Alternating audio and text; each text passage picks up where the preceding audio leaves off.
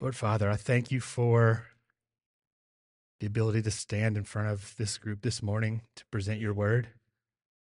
I pray that my words would uh, be decreased, uh, but that yours would be increased and magnified, that you would speak to those that are here this morning. Pray that you'll give me boldness. Pray that you will give me uh, confidence to speak uh, with, with, with your authority. And I pray that we will leave here changed. Let our faith be increased by hearing your word. Let's just, just hear you this morning. It's in your name we pray. Amen. So we're nearing what is often called the, the holiday season, and we have spent time with friends and family, um, some more than others. And uh, sometimes it's a, uh, sorrow to leave the family. Sometimes it's a I've got to get home. Sorry, guys. Um, y'all are stressing me out, and I understand all of those things. Um, anytime that I'm I'm, I'm preparing to, to to preach, there's always this last few moments where I feel like there's an attack happening, where I'm trying to Satan's trying to distract me. He's trying to make me lose confidence, and my prayer has always been, uh, God, give me something to, to know that that I am supposed to be doing this today. And it's usually through some form of encouragement that takes place. And um, oftentimes that that comes with humor. Um, God's a lot of times speaks to me through something that that is funny, um, and it gives me a great deal of encouragement when that happens. Um, this morning, uh, David sent me a text message right at nine o'clock. Hey, I'm praying for you. Uh, walk in the door. Bio gives me a hug. I'm praying for you. Stephen says, I'm praying for you. Right before I come up, Stephen comes over and says, Hey, what can I specifically be praying for? I just told him boldness. But there's also some things that are a little bit comical. Um, what I'm preaching about this morning, a lot of it's about sitting quietly. And so the first song we sang was I Won't Be Quiet. That was not coordinated. Um, this, uh, I guess it was yesterday uh, when I got up in the morning, I decided I was just going to give myself a haircut, and this was on purpose. Um, first thing that Ellie said was, "Is you need to send a picture to mom. She's going to be scared when you get home." And so the, the people that are closest to me know how to talk with me when I go home to visit on the holidays. Um, I am usually the target of most jokes. Um, one of my dearest friends this morning came up to me and said, "Hey, are you preaching this morning?" I'm not going to I'm not going to say her name, but I'm going to point at her and said, "You're a lot more bald than I remember you being." Hi, Katie. and so it's it's it's very encouraging to hear um, not only people just just giving praise to what this church is, um, but also it was encouraging just and I know you may have been uncomfortable, Cameron, just for there to be silence. Because I know our thoughts weren't going way off stream. We were we were focused on God at that time. And I think it's important. And I think it fits in right with what, what we're going to talk about this morning. So there's a lot of things people associate with a new year. And this is not going to be a sermon about what we do for, for the new year coming up. those that aren't aware, this is the last day of 2023 despite me putting everything in my calendar for this January in 2023's calendar, and Rachel pointing it out to me, and I have to change everything to 2024.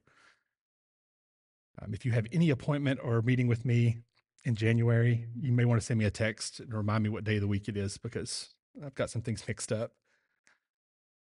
And there's probably some plans people have for New Year's Eve.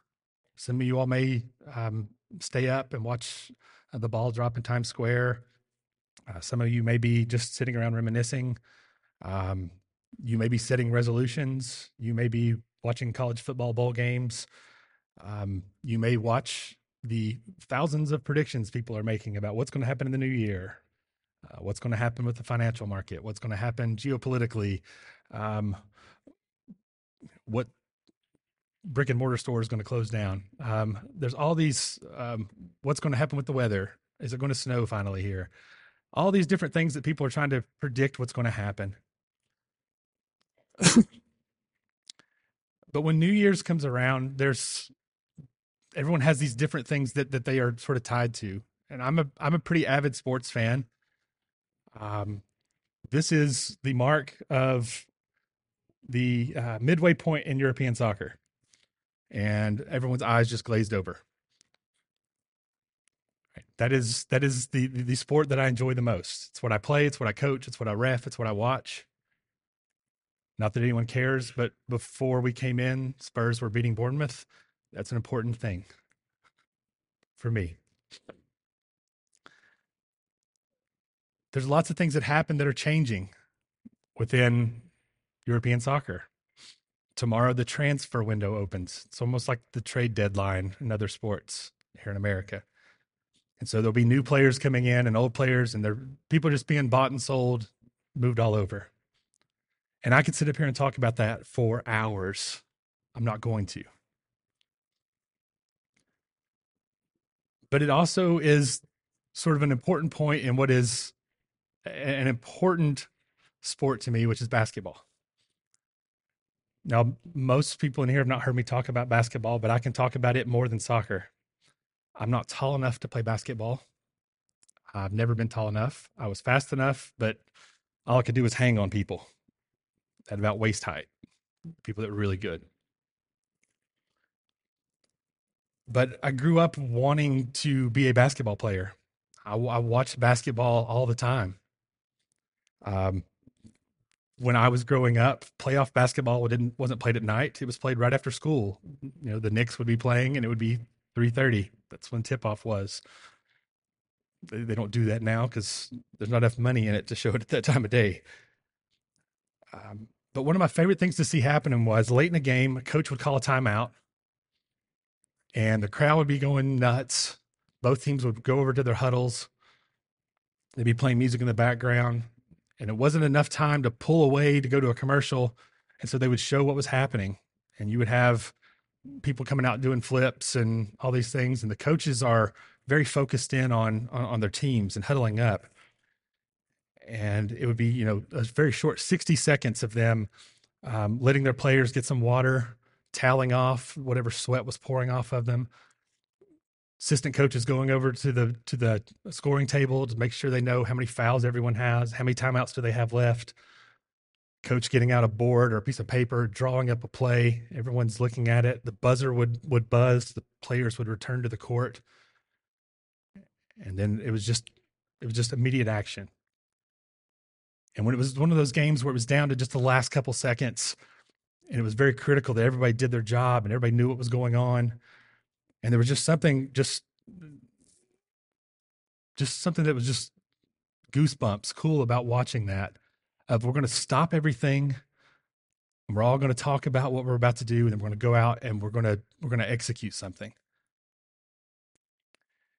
and and over generations of time um, basketball coaches have changed how they handle timeouts and there's different philosophies. Um, there, there's a famous basketball coach. Um, and if you're not familiar with college basketball or professional basketball, you're going to hear names and not know who they are, and that's okay. Um, but one of the more uh, famous college basketball coaches was John Wooden, who coached at UCLA. And um, one of his more famous players, uh, Bill Walsh, um, was recently um, telling stories about Coach Wooden and was talking about that um, Coach Wooden thought that taking a timeout was a sign of weakness and was an admission of defeat. That that we're here to play basketball, we're not here to take timeouts. Right across the way at the University of Cal or Cal University, uh, there was another coach uh, whose name was Pete Newell, and Pete had a very similar philosophy. If you ever could see a game against UCLA and Cal, the game went by a lot quicker than any other basketball games because they both had this philosophy that they were not going to be the first coach to take a timeout. So if you can imagine that sort of chess match of I'm never calling a timeout, I know you're not going to call a timeout, and whichever one of us calls a timeout first is showing weakness.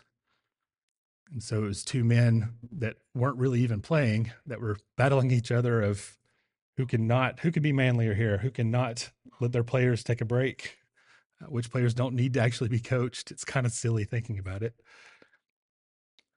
And then you have in more recent times, um, Milwaukee Bucks had a coach uh, recently, Mike Budenholzer, and his instruction to his staff was, "We will not waste any timeouts. We will take all of them."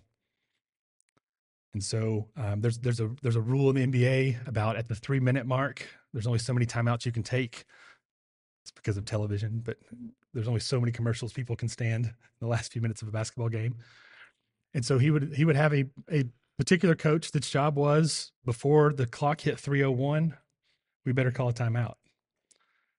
And historically, that team, and when he's coaching, he calls more timeouts between four minutes and three minutes left and a half than anyone else. Almost to the point where it's, we don't even need to do it. We're just going to do it because we have it. We're just going to take time out. Uh, on the opposite end of John Wooden and Pete Newell, you have Gregg Popovich.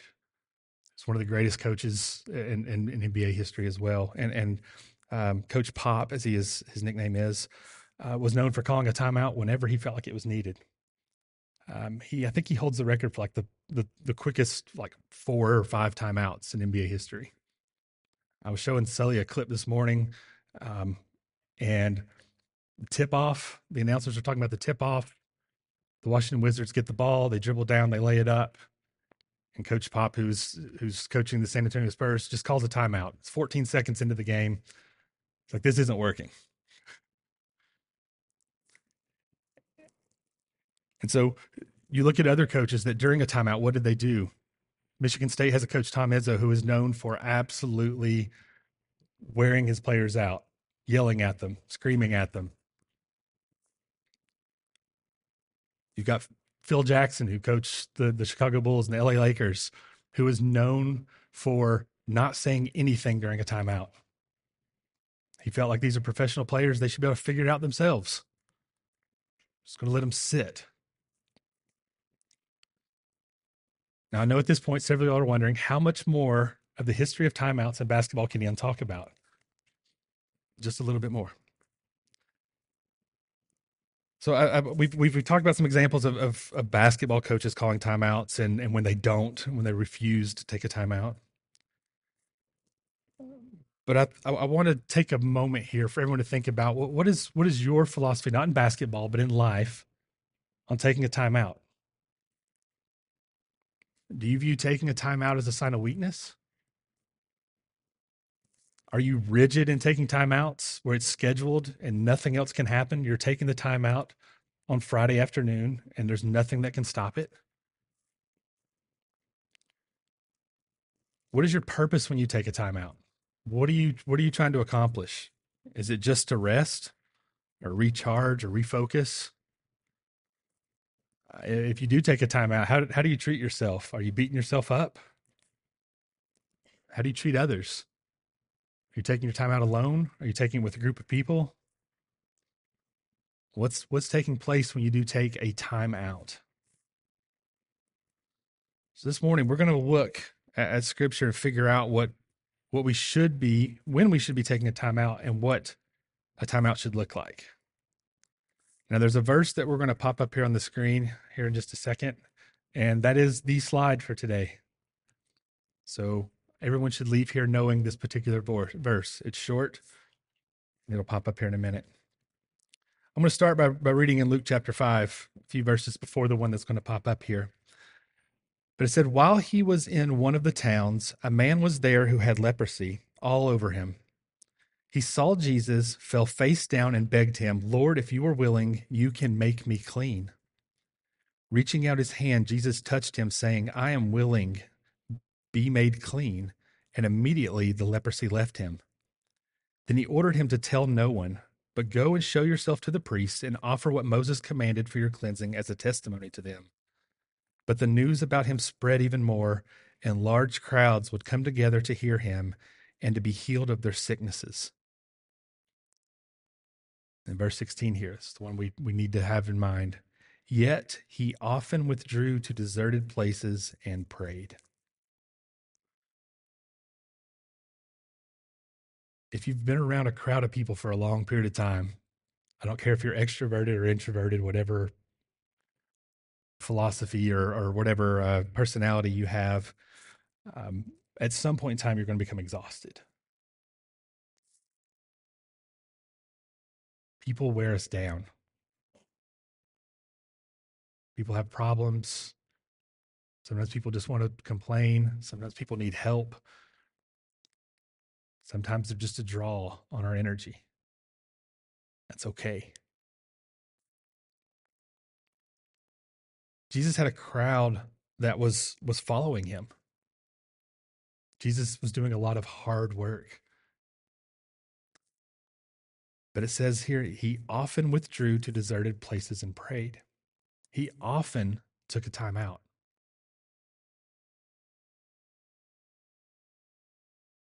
So there wasn't just this crowd following Jesus, but they they wanted to interact with him. They wanted to touch him. They wanted to to, to be face to face with him. Because they knew there was something special about it. They knew he could provide healing. They knew that he he was there was something about him. But Jesus didn't deny those crowds of people. He didn't say, Look, it's Friday afternoon uh, this is my rest time. So I can't help you. Now, he would help people, but he would often say, I need to withdraw. I need to take a break and pray. In this particular place, it, it, it very purposefully mentions that he prayed. So Jesus has these crowds of people that are coming to him for healing And in this particular case, this is happening right after Jesus has those first disciples that are coming to follow him. He's called these fishermen to come in and just, just follow me. And so uh, Jesus is making a very important point to them. There's going to be a lot of work coming up. It's going to be busy. You will see these crowds. But we're going to take time to rest. We're going to take time outs. And he gives them the example of during these busy times, it is going to be important that we seek out time to be alone. And I'm going to use alone a lot this morning, and then I'm going to explain what alone means later. But seek out time to be alone and to pray. And we see a similar behavior with Jesus as he continues his mission with the apostles. Luke chapter 6 says, During those days he went out to the mountain to pray and spent all night in prayer to God.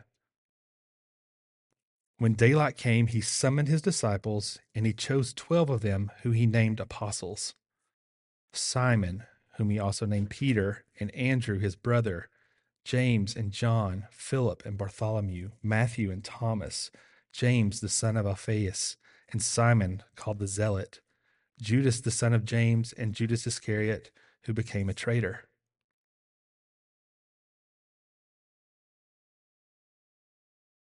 Jesus knew that it wasn't just picking 12 men. It's not like when I've when I'm out coaching soccer and I'm trying to decide how to split them up in practice and it's you four and you four. Those are our teams for practice. Let's go. Or, okay, all the tall kids on this side, all the short kids on this side, we're going to see how this works. And then for those kids that have been here and, and have seen me coach soccer, I just divvy it up however I can do it quickly. Not a lot of thought into it. Jesus knew this was important to pick out who these apostles were going to be. He had an important decision in front of him. Remember, he was picking 12 disciples, one of which would be a traitor that would lead to him being arrested and him being put on the cross and him dying so that he could resurrect. If it was simply just finding 12 people to follow him, he wouldn't have stayed up all night. He wouldn't have went off to be alone. This was him taking time to pray over a very important decision that would lead to him giving us salvation.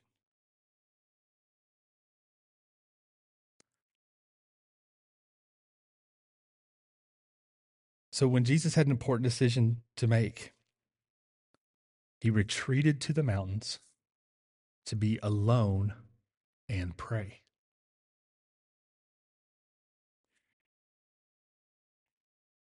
In Matthew chapter 14,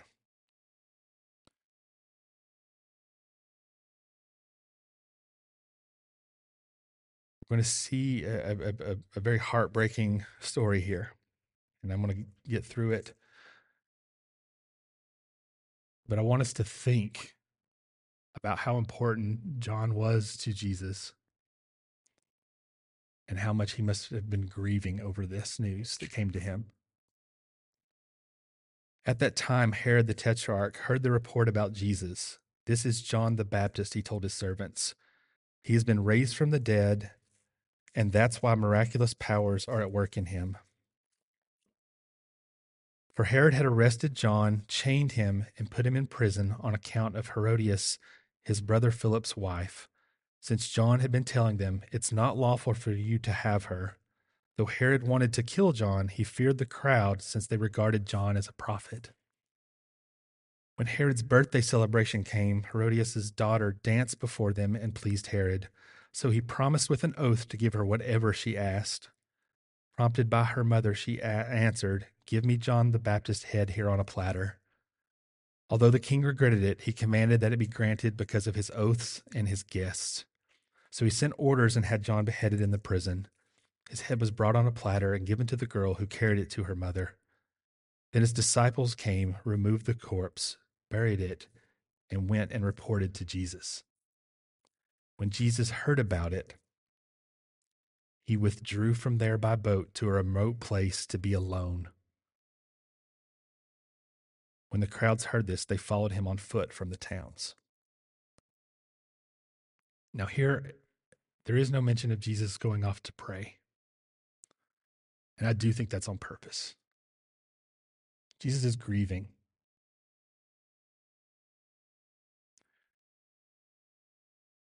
Jesus just had someone that is part of his tight knit family murdered. He needed a time out. He needed time away. He needed time alone. Now, did Jesus pray during that time? I would say most assuredly he probably did. Was it a prayer of lament? I would say for some period of time it probably was.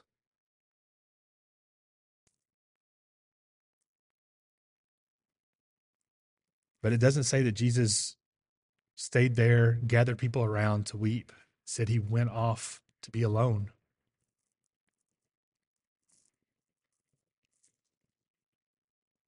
Now, similar account here in, in Mark chapter 6. We're going to start towards the end of that. I'm not going to read about all the, the gruesome part again. But it says the apostles gathered around Jesus and reported to him all that they had done and taught. Remember, the, the, the disciples had been out in ministry, sharing about Jesus, telling them about who he was, going out healing people with the authority of Jesus. And they came back to tell Jesus what had been going on. And he said to them, Come away by yourselves to a remote place and rest for a while. For many people were coming and going, and they did not even have time to eat. All right, gut check time here. How many of us have gotten so busy that we didn't have time to eat? A lot of hands up. All right, how many times have we done that to our own detriment? We get grumpy, we get hangry. We're not ourselves. We need a Snickers bar. My right hand person at work, her name's Cameron. Cameron has a very subtle way of letting me know, hey, Ian, you have not eaten. You are getting grumpy. And I promise you, she leaves a little miniature Snickers bar on my desk without saying a word. I go to a meeting, I come back, it's there. I know, okay, I need I need to check check myself here. I'm being short or I'm being cranky. And it's just her very loving way of saying, Hey, stop it. Take a time out.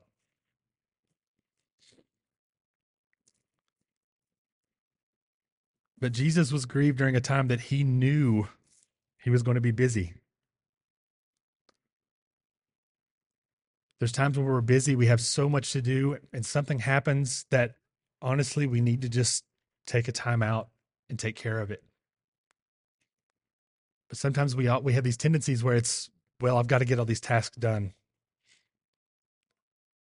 I've got to get the house clean. I've got to get this report done for work. It's going to be a busy day at work. We are a busy week at work, or a busy month at work, or a busy quarter at work, or a busy year at work. The kids have 7,000 places they need to be. I've not eaten in two days because I'm so busy.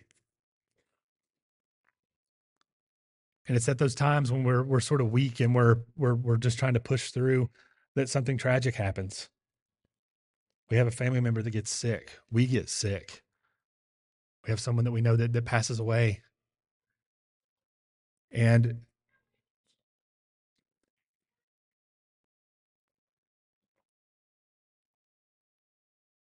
and we we know that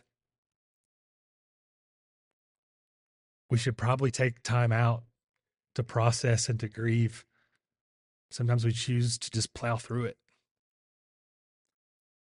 Jesus has given us a great example here. There are crowds of people waiting for him. There's a queue, and they're still coming.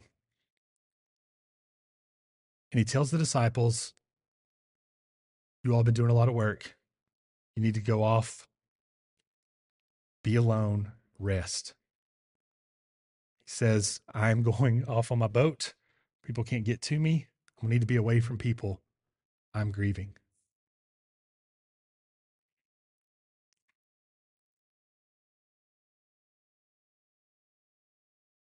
In Luke chapter 22,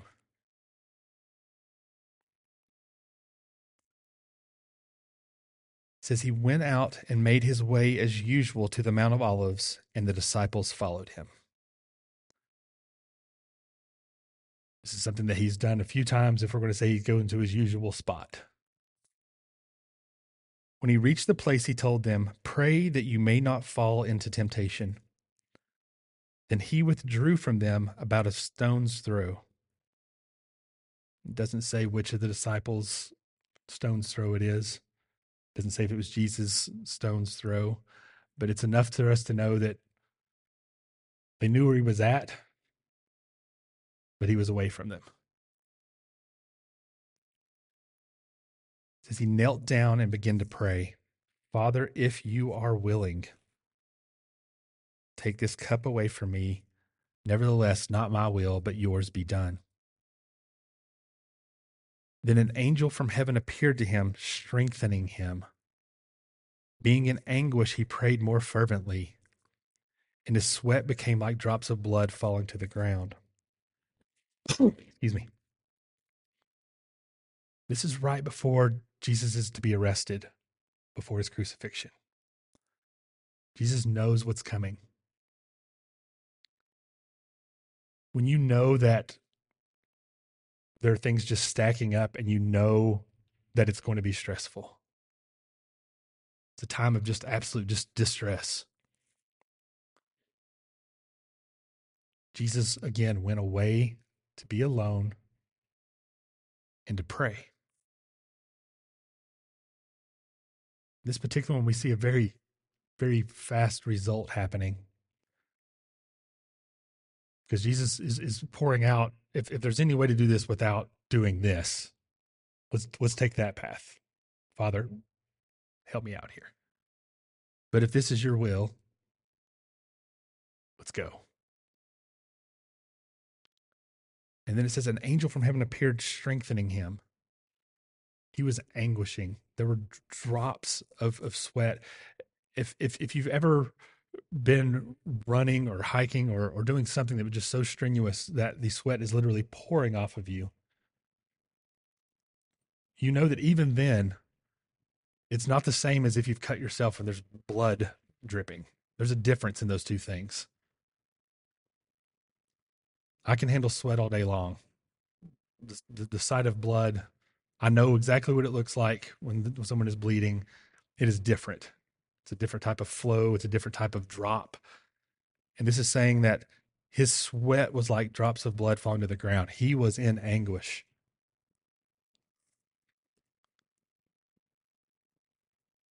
And he prayed for God's will. And it said the angel came to strengthen him.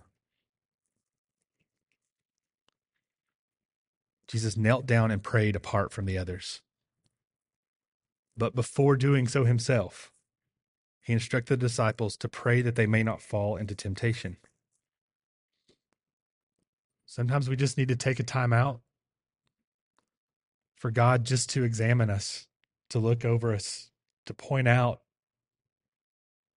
where our transgressions are, to point out what those temptations are so that we can see them ahead and call on God to strengthen us, to resist those temptations, to resist the sin. Jesus took a lot of timeouts in his ministry. We see that. Not saying John Wooden was a bad person for trying to avoid timeouts. Jesus wasn't coaching a basketball team. But as far as life goes, Jesus took timeouts. He took timeouts to recharge, to re energize himself, to think through important decisions, to grieve, to work through extremely stressful situations. But he also gave instruction to those around him of what they needed to be doing while he was taking a time out. And then he left from them. Now, there's times at my house, I have three kids. They are 10, 7, and 5. They are capable of taking care of themselves for 20 minutes. I know this. But if I need time to go to the restroom, take a shower, put clothes on, that's when everything in the world needs to be taken care of by them. Heather left to go to the hospital yesterday morning to work. I got up, got the kids their breakfast.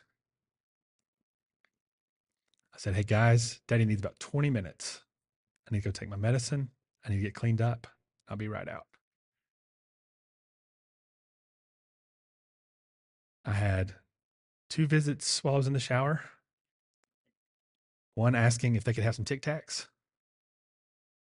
The second visit was, Hey, she had more Tic Tacs than I had. Can I have enough Tic Tacs to make up for it? And then I, I decided I maybe want to check on them before I get fully clothed here. So I went in to check on them, and there's a fight going on. So I broke up the fight. And so you can imagine how difficult it may be to say, hey, guys, I want to give you some instructions here. I'm going to go off to be on my own because I want to take some time to pray. And I know you all have the same things. It's hard. You, you want to take time to, to just sit. Sometimes you just want a little bit of quiet time.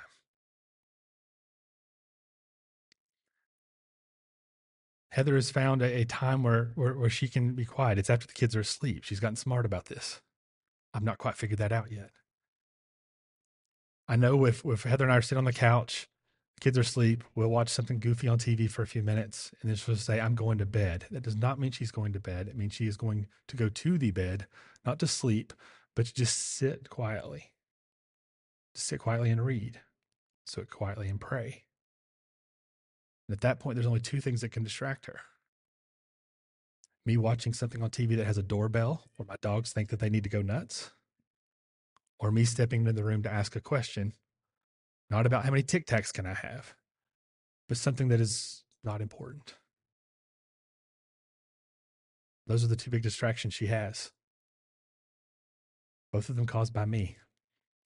If anybody can figure out how to have Netflix give a warning that says, hey, this show contains doorbell ringing, let me know how to turn that setting on.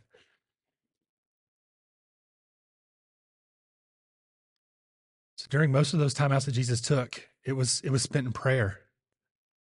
But I do think there were times where he just sat, just quiet.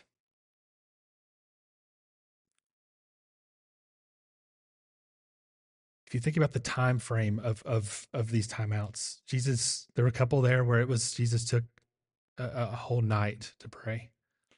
There were times where it was just probably a few moments because there were crowds of people hunting him down. Right before Jesus began his public ministry, before all these other events took place, Jesus took a what I would call a very early time out, 14 seconds in.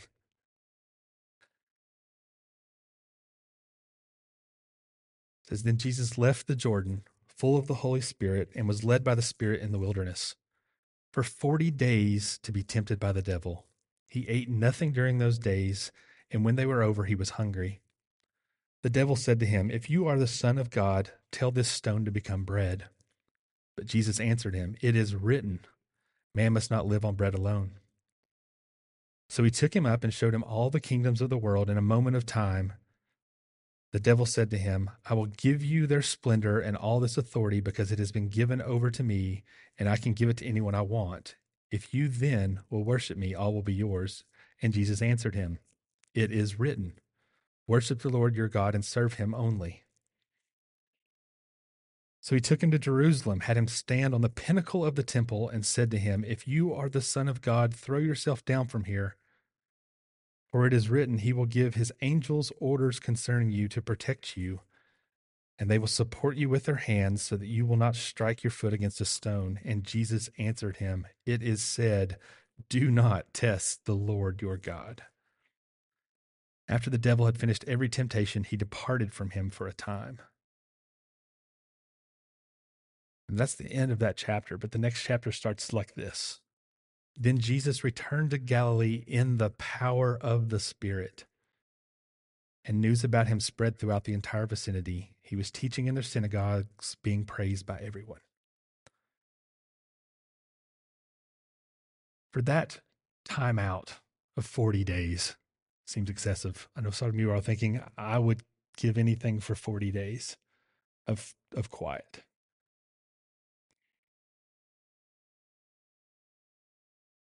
Jesus went off to be alone, and there were distractions.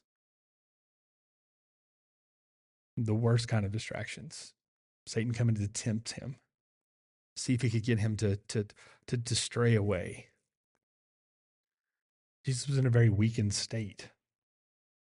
He hadn't been eating.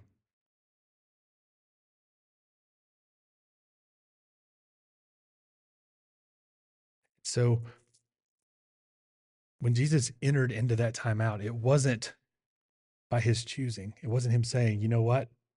I'm going to take 40 days here and s- just see if I can take on Satan here. It said he entered into that time with the Spirit.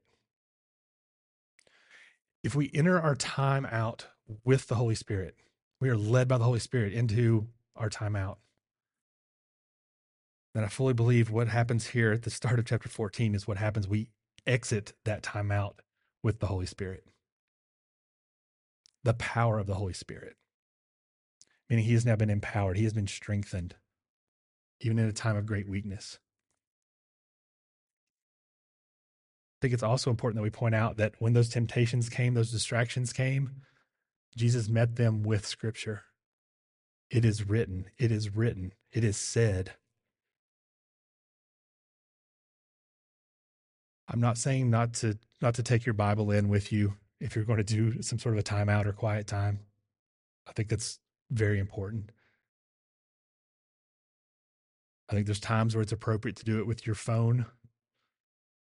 I think it's sometimes it's more appropriate to do it with a paper Bible that won't give you an alert of how the Spurs are doing against Bournemouth.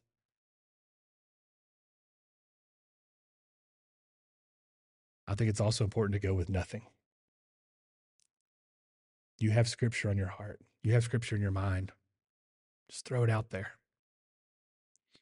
Every night when our kids pray, there's a little bit of a routine that happens. And with Ellie, there's there's this point now where it's she's five. I have her permission to tell this. But it's I'm scared of the dark. She's not scared of the dark. I can guarantee you she's not scared of the dark. She thinks it's funny to jump out from the dark to scare daddy. What she's wanting to do is to stay up longer. But she'll say, Daddy, is my verse, when I'm afraid I will trust in you? Yes, sweetie, that's the verse. Do I have to say the numbers after it? Does Jesus know that's the verse if I don't say the numbers after it? No, so you don't have to know the numbers after it.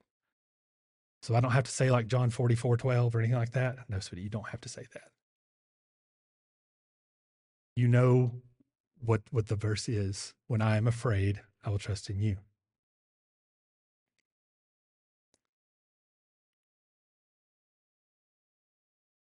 I think the other thing to point out here is Jesus was never alone during these timeouts. He was with God. He was praying to God. He was with the Holy Spirit. He was away from people. I love all you all in here, even those of you I don't know your names yet, even those that I bump the bathroom door into you. and the person who that is knows who it is. And I apologize for that.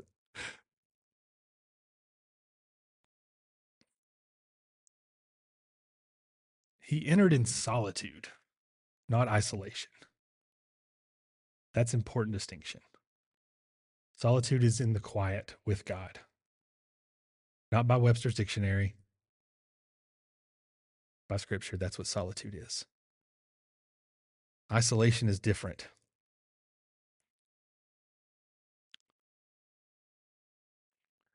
in Proverbs, it says, One who isolates himself pursues selfish desires.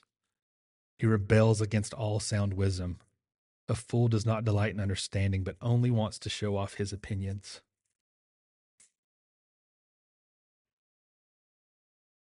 We have to be careful in how we approach taking a time out. There's times we just want to be away from people, and that's okay. But if we're going to enter into a, a, a, real time of solitude, we need to approach it as if we are spending time with God and God alone. And sometimes we need to just sit and listen. Sometimes we need to speak out scripture the words of God. Sometimes we need to just be on our knees praying. We need to call out the distractions for what they are. We need to give instruction to those around us of I'm entering a time where I don't need to know about how many tic tacs your sister ate. So as we enter 2024, we need to make sure that we're taking out taking time outs. God gives us time for that. We need to be led by the Holy Spirit to step away to a quiet place. If you don't have a quiet place, you don't know where that would be, start thinking about it. Where is that place where you can just sit in quiet? I don't have one at our house. There is nowhere in our house where I can sit in quiet. When I need quiet, I will leave the house, my way to work, or leave work and go over to the soccer complex when I know no one is there. There are four full soccer fields, and I can stand right in the middle of it. I don't care if it's raining or whatever. There is this is the most remote place in Chattanooga, I think. I can just stand there and just hear birds chirping or the rain hitting me, and I can sit there and just just dwell with God. That's where my place is. If you ever can't get a hold of me, that's most likely where I'm at. I'm telling you now, the instruction is don't come and find me and come give me a whole bunch of stuff. I don't have my phone with me. I'm there to spend time with God. If you are led to pray during that time, pray. If you're uncomfortable sitting in silence or you're easily distracted, read a passage of scripture out loud, pray out loud. If you need some examples of scripture to read, there is no shortage of scriptures about sitting silently. Psalm 62 5 says, For God alone, O my soul, wait in silence, for my hope is, is from him. Psalm 46:10 Be still and know that I am God. Psalm 37:7 Be still before the Lord and wait patiently for him. Zephaniah 1:7 Be silent before the Lord God. Psalm 27:4 Wait for the Lord, be strong, and let your heart take courage. Wait for the Lord. 1 Kings 19, and he said, Go out and stand on the mount before the Lord. Job 6:24 Teach me, and I will be silent. Make me understand how I have gone astray. Zechariah 2:13 Be silent all flesh before the Lord.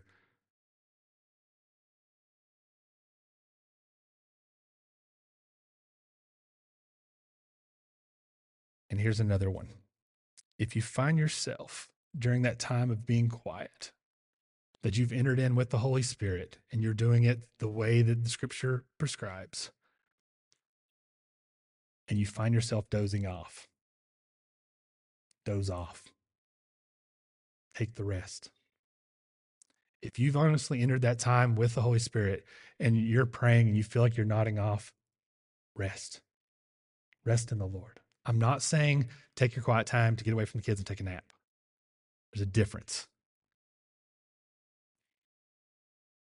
Sometimes God prescribes for us just to rest in Him, and He may lead you to nod off.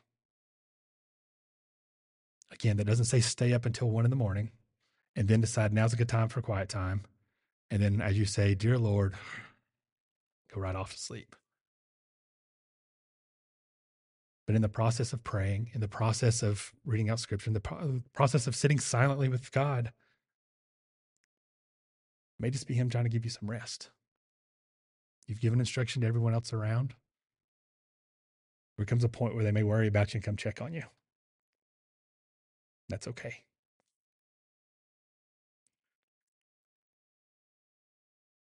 So I've demonstrated to you all that I like basketball. And you all that know me know that I like soccer. I'm also an engineer, so I would be remiss to not have some sort of a quote from someone who is from the world of engineering or physics or math. There's a French mathematician from the 1600s, Blaise Pascal. And I used to have this written on all my notebooks from college. It says, All of humanity's problems stem from man's inability to sit quietly in a room alone. I think there's something to that. We have the inability just to sit quietly in a room alone. There's so many things to be distracted by, so many things to keep us busy.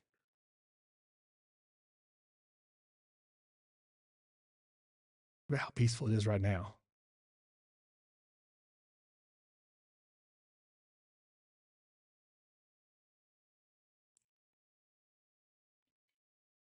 Let's pray. Lord Father, I thank you for our ability to just take a time out. Lord, it's tough sometimes when we get distracted by the world around us. There's so many things to do, so many tasks in front of us. But Lord, we, we see it with, with, with how you interacted with the world when you were here. Jesus, you, you saw the crowds waiting for you. You knew their, their, their desires. You knew that their needs. You knew that they wanted from you.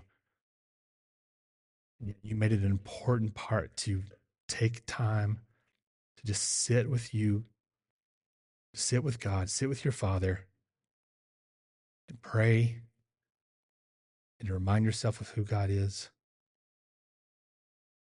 To pour out when you were in, in, in, in a time of grief, to pour out when there were circumstances you just didn't want to deal with. To cry out for strength, to cry out for rest, for energy to, for focus. Lord, let us take those examples and apply them to our lives. Let us find that time. Let us hold each other accountable to taking a time out. Let us understand that there is hard work in front of us. We're to go out and make disciples of all the nations, baptize them in your name. Lord, what a monumental task that is if we sit and really think about what that means to go make disciples of all the nations. Lord, I have a day job. I don't have time to go make disciples of all the nations. Lord, I have three kids. I don't have time to make disciples in all the nations.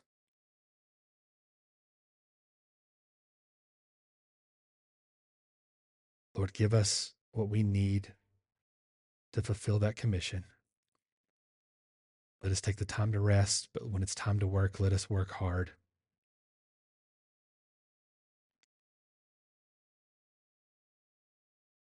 Thank you just for the ability to sit silently.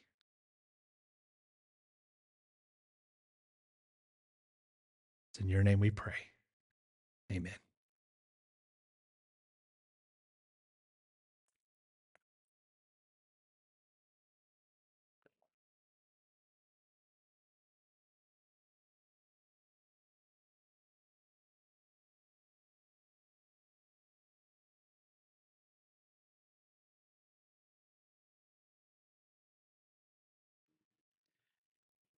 Um, with that, let's, if you'll stand, continue in worship with us. As we consider the goodness of our God to allow us to rest, um, His holiness, and our need